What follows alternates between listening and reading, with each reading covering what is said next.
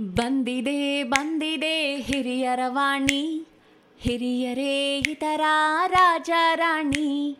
ಹತ್ತೋಣ ನಾವು ಅವರ ನೆನಪಿನ ದೋಣಿ. ಕೇಳುತ್ತಾ ಖುಷಿ ಪಡೋಣ ಹಿರಿಯರ ವಾಣಿ. ಕೇಳ್ತಾನೆ ಖುಷಿ ಪಡೋಣ ಹಿರಿಯರ ವಾಣಿ. ಕೇಳ್ತಾನೆ ಖುಷಿ ಪಡೋಣ ಹಿರಿಯರ ವಾಣಿ. ಇದು ಹಿರಿಯರ ಕತೆ, ಹಿರಿಯರ ಜೊತೆ. ನಿಮ್ಮ ಹಿರಿಯರ ವಾಣಿಯಲ್ಲಿ. ಕೇಳ್ತಾನೆ ಇರಿ, ಖುಷಿಯಾಗಿರಿ. Hello, listeners. This is your RJ Chandana, and I welcome you all to Anubhav, a joint project of National Institute of Social Defense, Ministry of Social Justice and Empowerment, Government of India, and Media for Community Foundation, implemented by Nightingale's Medical Trust. Project conceived by Dr. Raj Sridhar, project investigator Alok Verma, coordinators Pooja Murada, Sai Sudha, and Kaushalya. Government of India has initiated an elderline toll-free number 14567 Elders or anyone on behalf of elders can call between morning 8 am to 8 pm for any questions, queries, and support to elderly. I would like you to meet Professor Chudamani Nandagopal, an art crusader. She is a renowned Bharatanatyam dancer who became an art historian and an authority on temple architecture. Chudamani is a UNESCO Fellow of International Repute with a doctorate in history and archaeology. Presently, she is the Tagore National Senior Fellow at National Museum, Delhi. She has authored 24 books in the areas of art history and Indian culture. As an academician, she set up art history department at the Chitrakala Parishad, served as academic head of IGNCA Southern Regional Center, Bangalore, set up a department of cultural studies at Manipal University and Jain University. She has guided 20 PhD scholars and 20 MPhil candidates. Her recent publication uh, in ritual enactment in temple tradition, temple chariots, to name a few of her publications. In fact, her biodata runs into reels. I had to condense it. Now, over to you, Dr. Chudamani. Please come and give us a uh, insight into your knowledge. Yes, uh, I just want to give a little more information, adding to Usha's introduction. Uh, one of the important, um, you know, research documentation I undertook recently, about four years back. It was on Ramappa Temple in Warangal district, near, you know, it is in the Palampet village, near Ramappa Lake. And this is a great Kakatiya. The dynasty which was ruling Kakatiya dynasty has you know, established or set up this temple, which has a foundation inscription giving the date as 1213 Common Era. And I also wrote an exclusive book on Ramappa Temple, The Crest Jewel of Kakatiya art and architecture. Most of you know that Ramappa Temple got its recognition as UNESCO World Heritage Site, which is 39th site of Indian cultural heritage. South India had four um, sites, UNESCO World Heritage Sites. Uh, we have, you know, more than 10,000 sites in South India, but four were recognized. That was two from uh, Tamil Nadu and two from Karnataka. None from Andhra, uh, that is when it was Andhra. None from Telangana, none from Kerala. So the two important from Karnataka was Pattadakal group of temples and Hampi. In Tamil Nadu, it is Brihadeshwara temple and Mahabalipuram group of temples. So this is, uh, we were, it's, it's almost 37 years ago. All these four sites were recognized by UNESCO as World Heritage Sites. But we had to wait almost 37 years to get one more site, that is Ramappa temple, we got.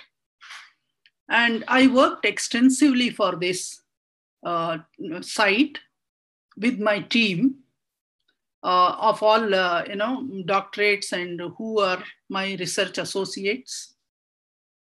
Good photographer. And this work was given to me by um, Telangana Department of Heritage and Archaeological Survey of India and Kakatiya Heritage Trust. So I was also part of writing dossier, which was submitted to uh, UNESCO. Twice it was already submitted, but it was rejected for wanting proper analysis, cultural analysis. So when I intervened, I worked on both the tangible and intangible cultural heritage for which Ramappa should be recognized. So it was my, uh, I can say that, you know, the, this analysis and the book which you are seeing here, uh, that is one picture what you are seeing on this screen is Ramappa temple entrance. The other one picture is the Ramappa temple, that is the book which I wrote. And this was sent to all the countries which participated in the discussion and recommendation for UNESCO heritage site. So they were well aware of the situation and the need to be recommended because of this book. So it was fortunately, you know, we were on 25th July. I was also, you know, from uh, uh, virtually, I was also looking at, you know, how the deliberation is going on. And the moment came, they declared, inscribed Ramappa Temple as 39th World Heritage Site of India. So this was, I think, one of my, for such a long time I have served in the field of Indian art and culture, cultural heritage, archaeology, archaeology, and it has paid dividends, rich dividends by getting this UNESCO World Heritage Site. Friends, I felt like, you know, sharing with you all this particular, uh, you know, achievement of India, getting this site in uh, 2021, July. Uh, I may be for some time little academic, so that laid the foundation, and then we see that you know how Indian temple architecture is such a great field of study, field of research, and it is like you know any number of people do the research, it's still wanting people to come and do the research. I'm talking about the entire Indian temple architecture. And that too, the South Indian temple architecture demands you know, proper understanding and analysis because it is symbolism you know, ingrained within its development. So what, what we are understanding here is symbolism of temple form. When you look at the temple, it has a form. It has an architectural form. What does it you know, convey to us? It is like thought process integrated with space. There is a thought process which has gone into it for centuries, our cultural ethos, and it integrates into a particular space. And the temple architecture, its form originates from the Garbha, that is Garbhagriha, which we call it as the sanctum. And Garbhagriha is compared with a womb. Most of you know that, you know, it is known as, it is always kept dark. Today, you know, electric light has been, you know, focused on the deity and the uh, Garbhagriha is lit. But originally, traditionally, it is dark because it signifies the womb of mother. So it is a womb from which all life emanates. Darkness of the Garbhagriha, what does it convey? The philosophical. It conveys the paradoxes, like from the unknown to the known. When you enter, you are, you, everything is unknown to you. But when you enter into the space, you start knowing everything. From elaboration to structural simplicity. When you come from the entrance to Garbhagriha, you will be passing through successive, you know, many, many, uh, you know, enclosures, many, many units of the temple. And they're all, you know, beautifully, all sculpturally enriched. And, uh, and you see that, you know, many stories, you know, so many things are involved into making of that space interesting to the people. So that is what you see the elaboration. And when you come to Garbhagriha, it is so simple. So it is only three walls and the entrance is the uh, is what you see the in so it is structural simplicity and from multiplicity what you do there to unity where you unite yourself it is to the you know the principal deity which is um, prana pratishtha pratishtha vidhi it is an elaborate vidhi it's a ritual through the tree the deity you know consecrate. So you meet that deity and you unite yourself. So successive enclosures in temple architecture lead to the heightened sense of focus in suggestive introspection. That is what I meant, I have already mentioned to you. All the introspection finally focuses in that particular sequential process of sacrificing the world around to become one with the divine power installed in the Garbhagriha. You, you go to one enclosure, you enter into second, third, fourth, fifth, and finally, you are living all those things and reaching the divine power that is installed in the Garbhagriha. What parameters govern the temple architecture? What are the things, you know, which is so important, without which the temple, you cannot call it as temple architecture. You cannot call it as temple. So it is architectural form and space in the evolution and development of early Dravida architecture. Because we are talking about the South Indian architecture. So we have, we call all South Indian architecture as Dravida architecture, early Dravida and later Dravida. There are the two. Early Dravida is before, uh, say, 13th or even 10th century Later Dravida is from 14th century onwards. So we have two you know, uh, categories there, early Dravida and later Dravida architecture. So four important things, that is religious thought. One has to have the religious thinking, the stream for which, you know, the temple is built. Otherwise, you don't need the temple at all. So there is the religious thought and speculation, philosophy, everything goes there. Then water bodies, which is very much important because all rituals in the temple need water. So you have to have water bodies. Then rituals. What, why the temple is built? Is it just to sit and meditate? No, it is the rituals which make you to involve. What the meaning of rite? Rite is like a process, entering into a process. When you enter into that process, finally you come to that summit. So that is what you mean the rituals.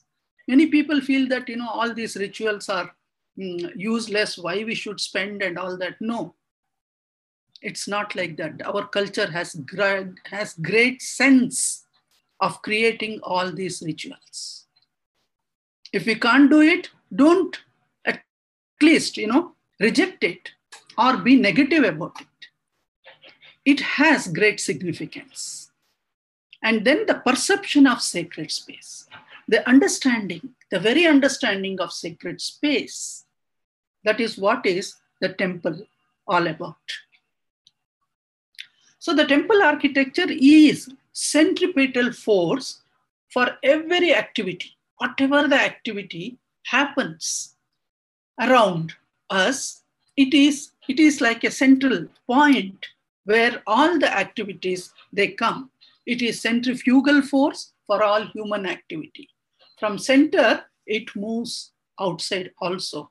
So you have centrifugal and centripetal continuous activities going on. It is the single strength to operate ritual system. It is, it is the only place which started with the ritual system. Later, you know, rituals are used in the uh, domestic rituals and community rituals. All things happened later, but it started with in the temple system, space of tangible and intangible heritage. Tangible heritage is the thing which you can see, touch, experience by touching it, physically existing. Intangible is something which is not physically existing, without which this physical structure has no meaning. For example, you have the rituals, you have the songs, you have the stories. They are intangible heritage. They come in the form of oral tradition. May not be the written sources at all, they are oral tradition. So that is what we mean by it is a space which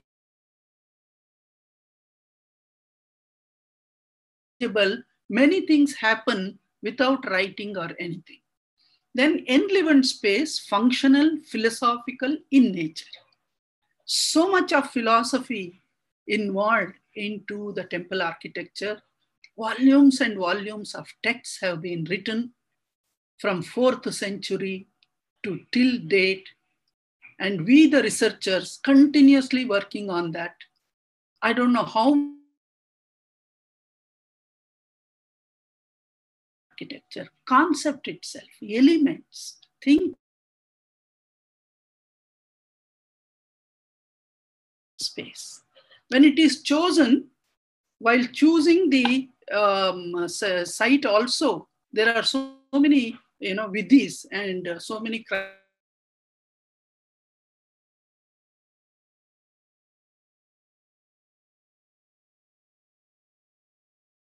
finally it manifests as a sacred space. It becomes a sacred space. Rituals govern the mind, body, and intent of the performer in a performative space. This sacred space will face. And in that performative space, all this happens. Who is the performer?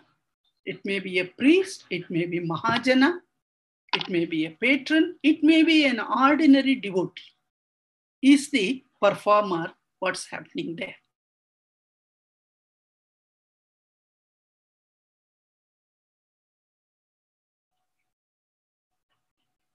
Yes. Now, this is what you see the Garuda Chayana. It is in the form of uh, a Garuda, an eagle, you can say. But Garuda has a better understanding than the eagle. Eagle is a common word. So let us use the word Garuda only. And you see shapes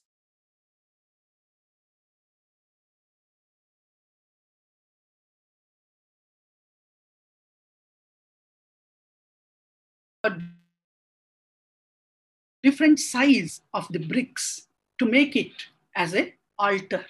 So it is a Yagnavedi. Yagnavedi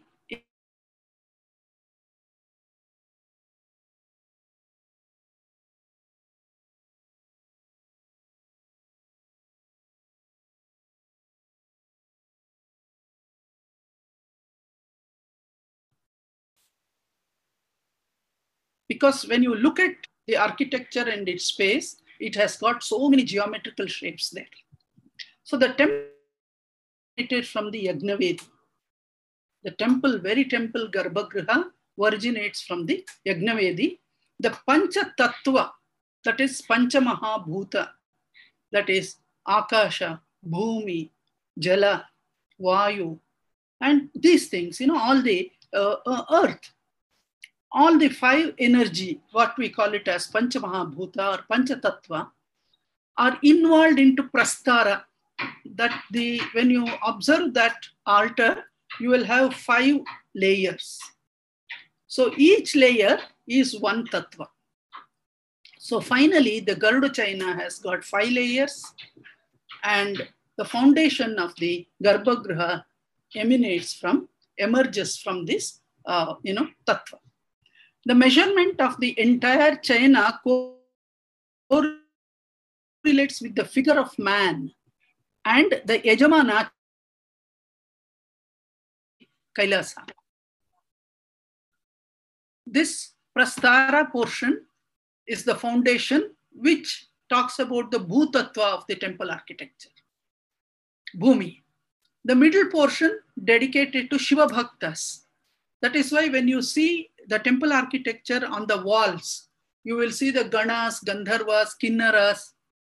So the patrons are depicted on only the walls. And many stories are uh, depicted, many forms of gods are uh, shown there. So it is the wall portion of the temple architecture. And the top portion is only dedicated to Shiva. That is the principal deity. That is Shikara. The Shikara, when Shiva enters into speculative mood, he dances, it becomes cosmic dance of Shiva.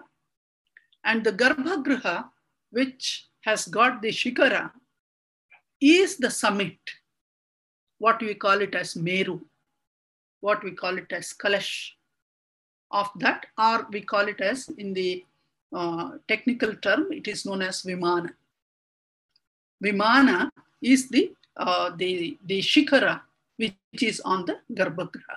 The concept is the god has descended from that Vimana, from the heaven, and he has been consecrated in the Garbhagriha. That is his abode.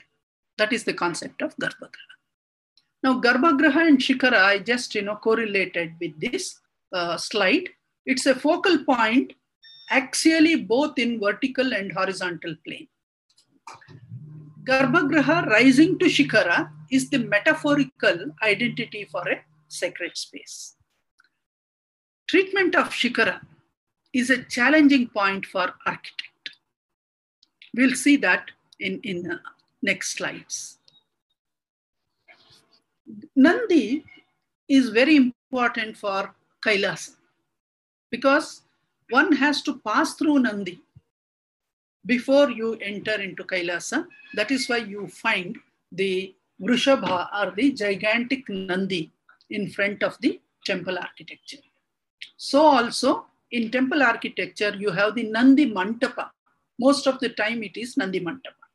Nandi Mantapa with a gigantic bull sculpture. You can see here in Kanchipuram 1 and in the Pattadakal also there is a Nandi Mantapa. So reference of the concept of Kailasa, whether any reference in texts.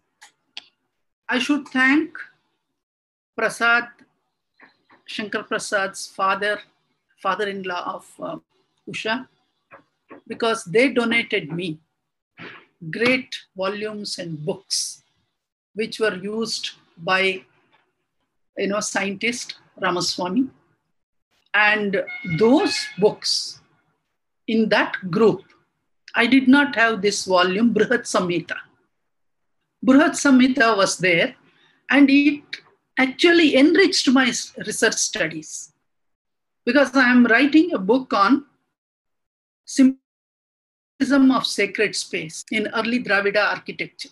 For that, I was looking for Brihat Samhita and it came to my hand, Brihat Samhita. So that is why I am thankful to the whole family. Thank you, Prasad and Usha, for that. So here in Brihat Samhita, there is a mention of 24 types of temples. And among them, Meru Mandara, and the third is Kailasa. It's not that, you know, these people uh, had some Puranic uh, thing and, uh, you know, they called it as Kailasa. No, it's scientific. Brihat Samhita is a scientific text for all astronomical uh, understanding of Indian, ancient India. Brihat Samhita is the best work of Varahamihira of 7th century. So there we see the concept of Kailasa. He talks about Kailasa, which is next to Meru and Mandara. So here, the Garbhagriha is the focal point, and the form of the superstructure above the Garbhagriha represents that mountain. That is what we mean by Shikhara. It, it is a mountain, it's a summit. So the temple of Kanchipuram, Kailasanatha temple Kanchipuram, what I'm you know coming to that is representation of Kailasa on the earth. So the early uh, Dravidian Shaiva architecture, I started working on this, exploring this. Kanchipuram, you know, study has been taken place, no doubt. Even the many, you know, British archaeologists, they all worked on that, but they never connected with the texts. They never connected with the inscription and the existing form of the temple. They never connected the symbolism of the temple and understanding of the temple. It's only Indian can do. So I felt that these are my questions. I must go with this. And to my surprise, I got great sources in the form of inscription. So three great monuments have been chosen for my study. They are Rajasimheshwara Graha or the Virupaksha temple, Pattadakal, Kailasa temple, rock cut architecture, Ellora. See, all these three were built between 723 to 772. That is the uh, period. All these three temples were built, and all these three had the concept of Kailasa, and they created Kailasa on the earth. Now, this is the uh, plan. What is study the temple is knowing the ground plan. Archaeological Survey of India has made these ground plans and researchers have to correlate this with the existing form. We go to the place with the ground plan in our hand and try to understand from all the perspectives of the units. As I said, water resources is so important. You have the Pushkarani in Kailasnatha temple and water sources in the Ellora. Uh, because it's a cave temple, you have the underground water sources. And for Pattadakal, uh, at the time of my documentation, the Ghataprabha river was dried. Otherwise, it is full, uh, you know, flowing river. And for every temple, Sthala Vriksha or a sacred tree is required. So here you have the Bilva Patra for the Shiva. And if it is Vaishnava, it should be Shami tree. Shami tree should be around somewhere. And of course, Tulasi is so important, is sacred for all the Vaishnava uh, understanding. So here you see this Talavriksha. It is a must for the uh, temple. And as I said, sculptures having a theme, they can't just put any sculpture anywhere. There is a theme, they have to follow the theme, and they have to follow the agamas, the Puranas, and the local understanding of the time. So we call it as local tradition. They also have to give importance to that. And these are some of the sculptures from Kailasnatha, Kanchipuram. You have the Mahishamardhini and, uh, you know, Bhairava and the, the Devis, you know, going in a procession to see Shiva coming as a Bhairava in various forms. These are sculptures from Pattadakal. You find the Shiv, the Ravana shaking the Kailasa. It's one of the main subject for Ellora. If you have visited the Ellora temple, a huge niche is created for that. And the Gandharvas, the Devadasis, and Mahishamardhini, all these are found on the wall and entrance of the temple. And this is the Bhairava, the huge size Bhairava, spreading all his hands. And in one of his hands, he's cajoling Parvati also. She is so scared, seated there. And he is, you know, with one, so many, you know, attributes, weapons. He has come for certain purpose. That form was created. And after that, that form disappears. That is how you find several forms of Shiva and several forms of Vishnu, also Shakti. And finally, all temples have the cosmic dance of Shiva. That is from Kanchipuram, and this is from Ellora, and that, that is from Pattadakal. You can enjoy seeing them because my first research and doctorate was on dance sculptures. So if I start talking about it, you can't stop me. So I just allow you to enjoy these uh, dance sculptures. That is cosmic dance of Shiva, the Nataraja, the beautiful form of Shiva. Now, Vaikuntha, also I said, these are the two concepts govern the temple architecture, early Dravida temple architecture. One was Kailasa, you have seen how Kailasa is related. The second one is Vaikuntha. So in Kanchipuram is so important for all our studies. That is why, you know, all art historians first go to Kanchipuram, work there and come to other parts because the concepts originate there.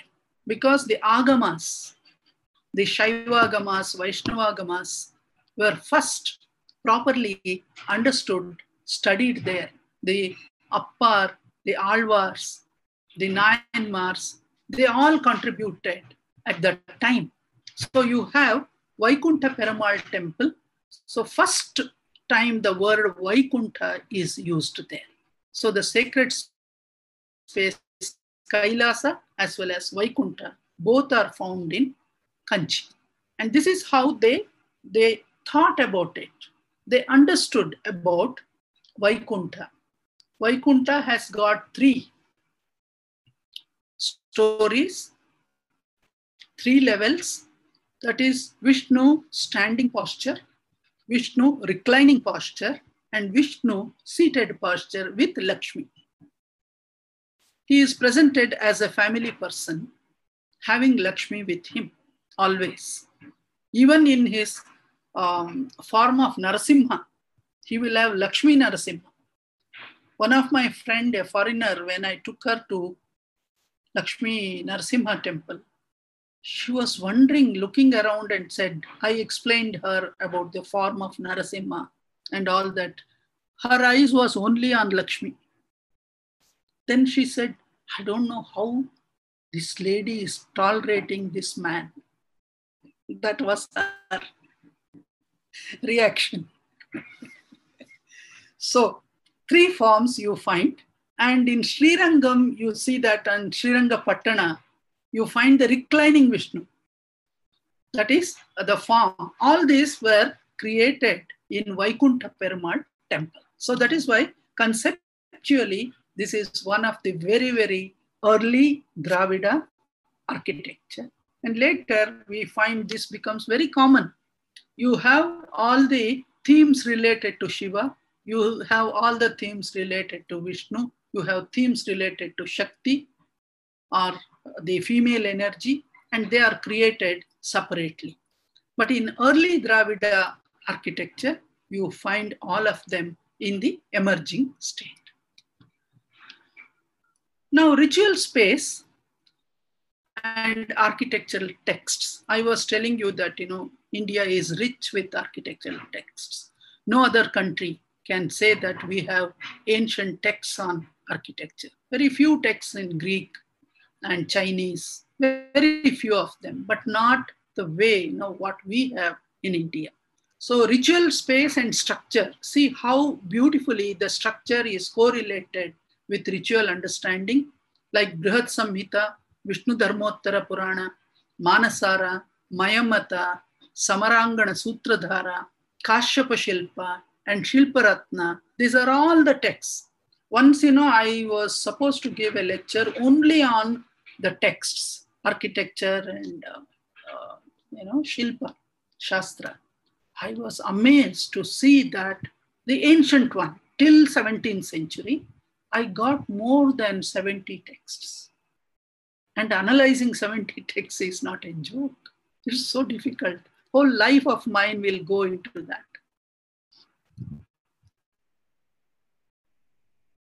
So this is the Kanchipuram Kailasanatha temple, which is must, you know, um, study, analysis started with this in the concept of Kailasa.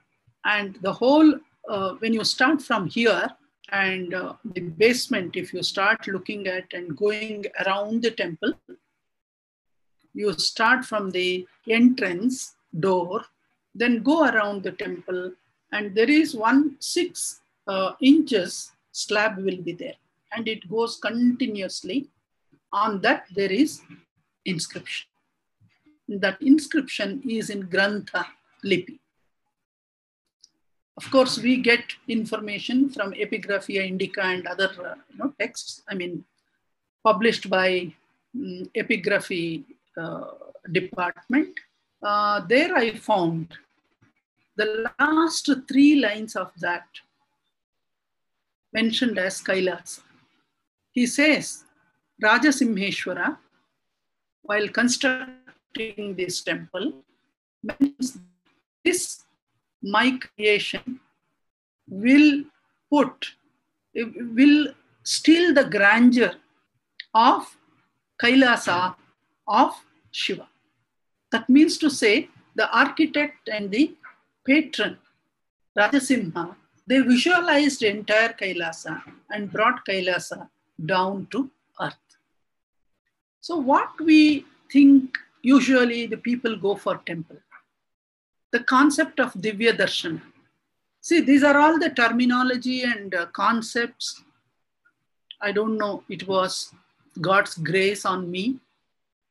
I'm contributing to the world of architecture.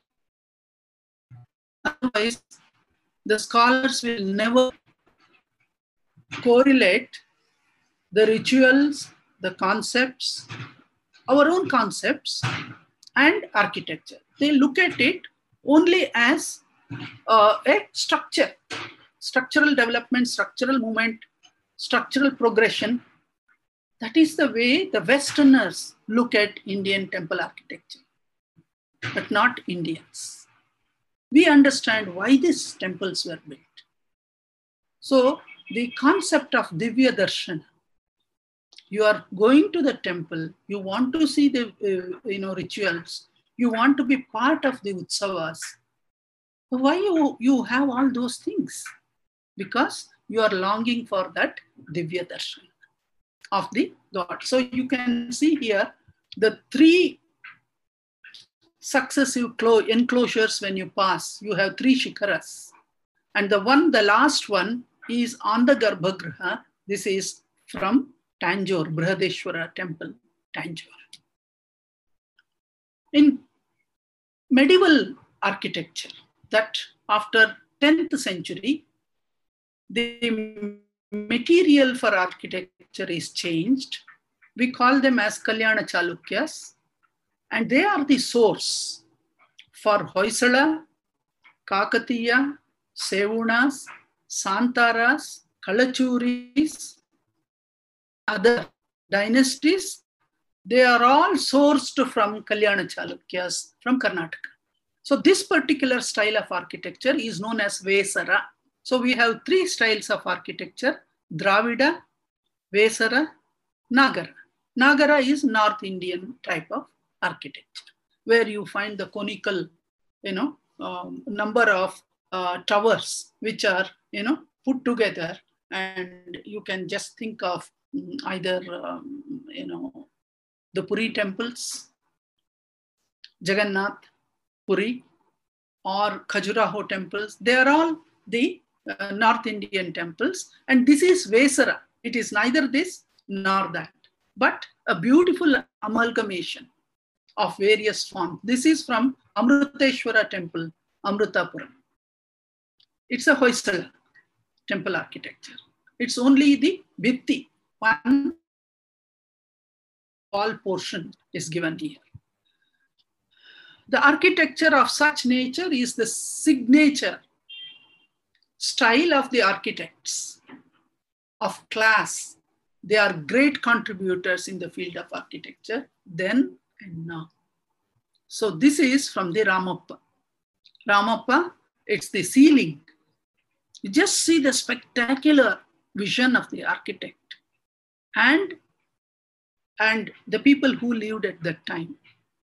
Now, how much they must have enjoyed while making this particular type of architecture. So art and architecture. Art means here we mean sculpture, painting, these are art and architecture. They are the core expression of Indian culture. Whenever people visit India, they would like to see these monuments. They would like to go and see what they are. They say that we will go to Belur first. We go to Halebeedu. We go to Tanjore. We go to Madurai. Why? Because they want to see that expression of culture, Indian culture. And architecture addresses functional needs. Architecture is not a decorative form, it is a functional form. It creates everything. So both address art and architecture, different needs of human beings.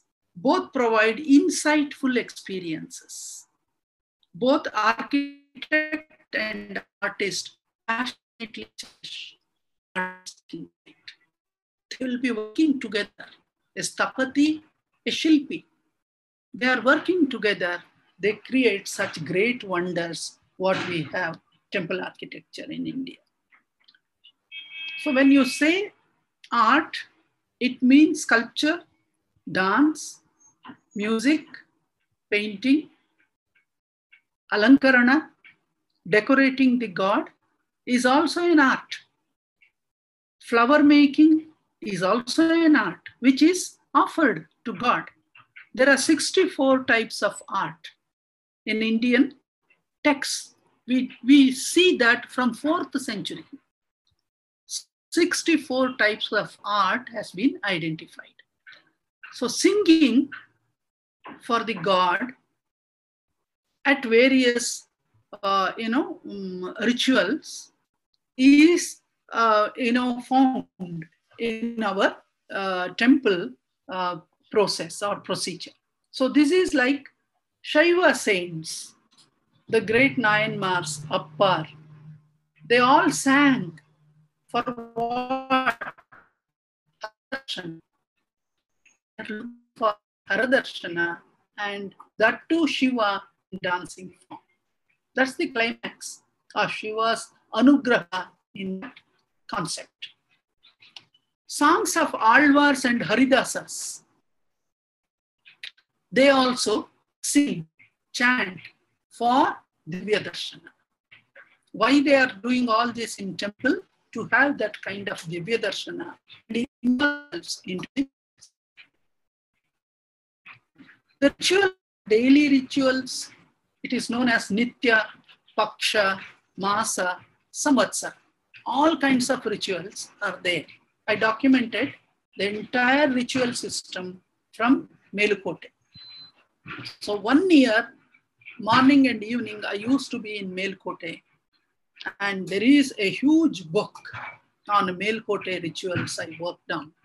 And this was the first time somebody has made it academic to study how, what is the importance of rituals. So I have given the structure and understanding, particularly the, for the foreign scholars. It is a great, uh, you know, guide for them. Otherwise, they will not understand uh, this ritual significance so well. So early morning, there will be a sacred cow which is treated as sacred. It is brought before the, uh, the Garbhagriha of the temple in Melkote and in all Vaishnava temples where the rituals are performed. And this is Melkote Sri Chelvanarayana Swami. There is uh, Mula Murti, that is what you find here, one. And Utsavamurti, the processional image. When they want to take in procession, they can't take the uh, stone sculpture. It's huge. So they decorate beautifully and they place it there. See how Chaluvanarayana, the name itself is Chaluva. He looks like this in male Melkote. Eh? And the other one is processional deity. He is known as Shalvapille. He has been carried by in all processions. Temple Utsavas, festivals, Rathotsavas are so significant. Why people come in such a great number?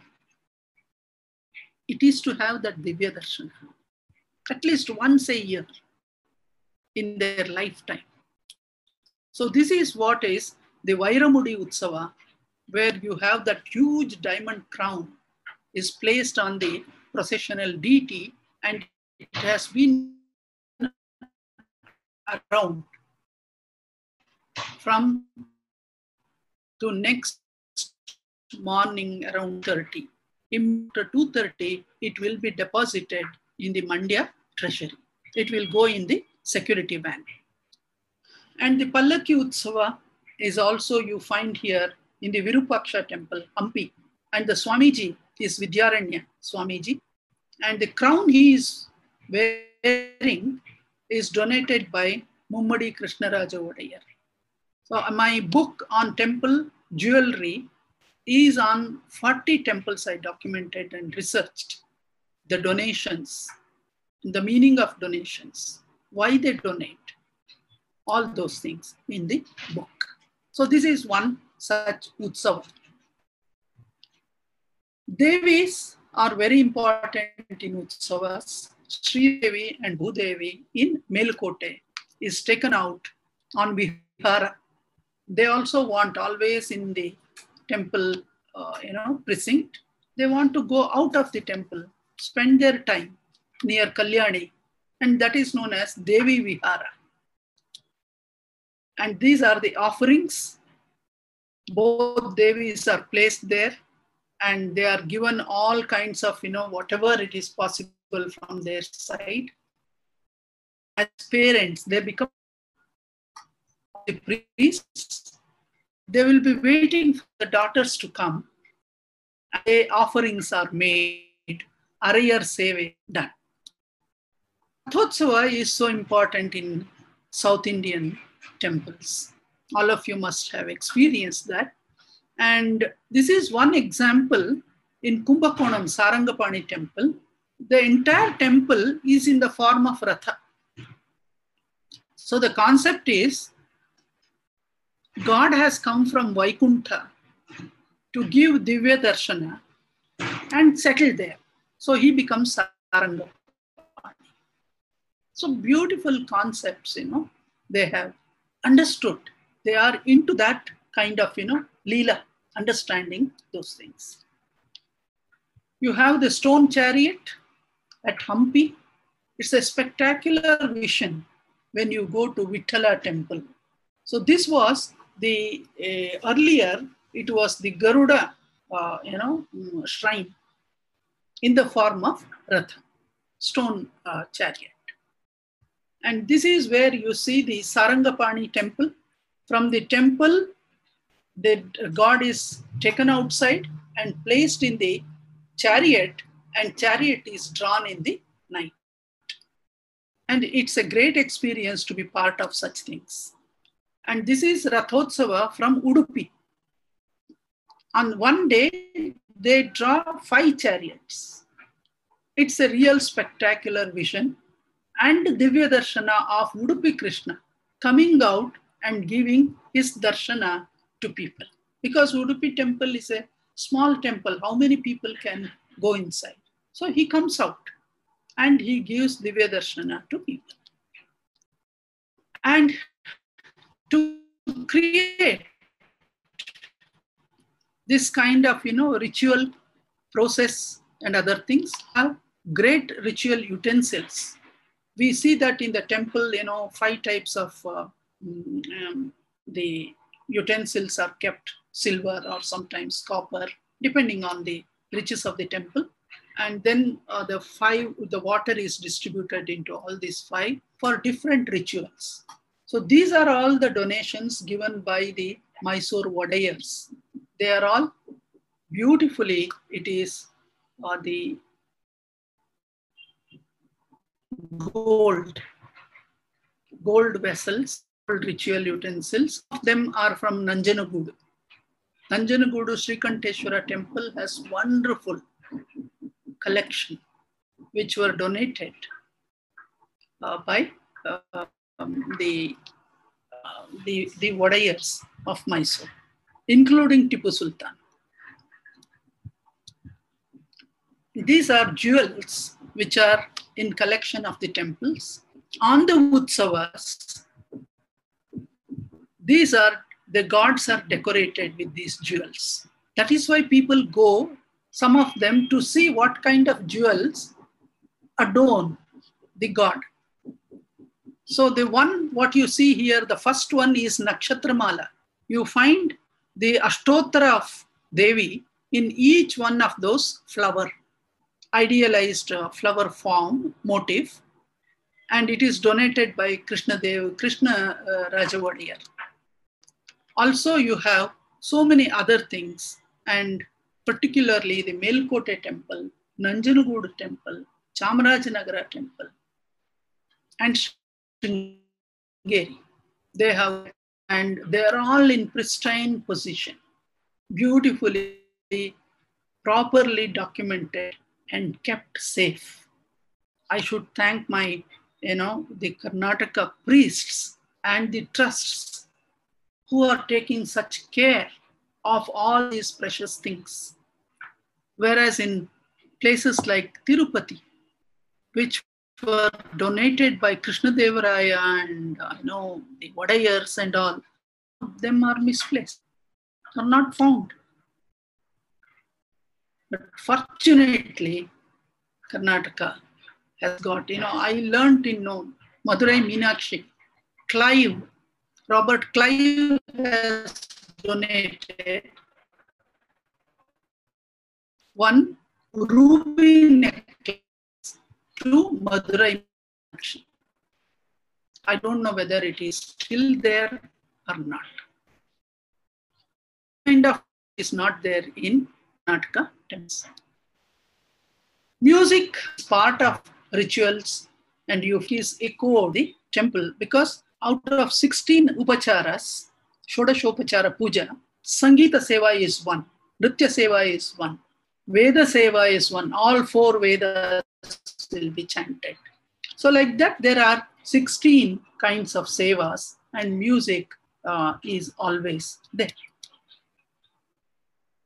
And Nritya Seva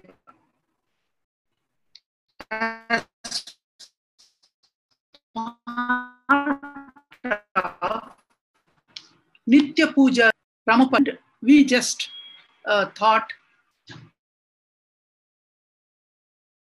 uh, while documenting, it has got huge dancing platform. So Nritya Seva was so important in Rudreshwara temple. And floral offerings, you have seen that, you know, artistically the flowers are created. It's not just, you know, uh, put the flowers. The way they offer the flowers, the garlands that are made, beautifully decorated. You find, you know, this is from, I think, Houston. Devi is decorated there also. In Houston also you find this kind of decoration for Devi. In sculpture, you have the, uh, the Saraswati will be like this in Gangaikonda Cholapuram. And floral offerings, if you just go into, uh, I think, Sriranga temple, uh, in, it's closer to Garbhagriha when you pass through enclosures, and they will be having, you know, such beautifully, you know, they, they are sitting and tying the flowers, and you can feel the aroma of that from such a distance. And they want to offer this to God. So this is floral offerings. And all these things happen for what? Longing for Divya Darshana. And that is none than Ramanujacharya. This is the way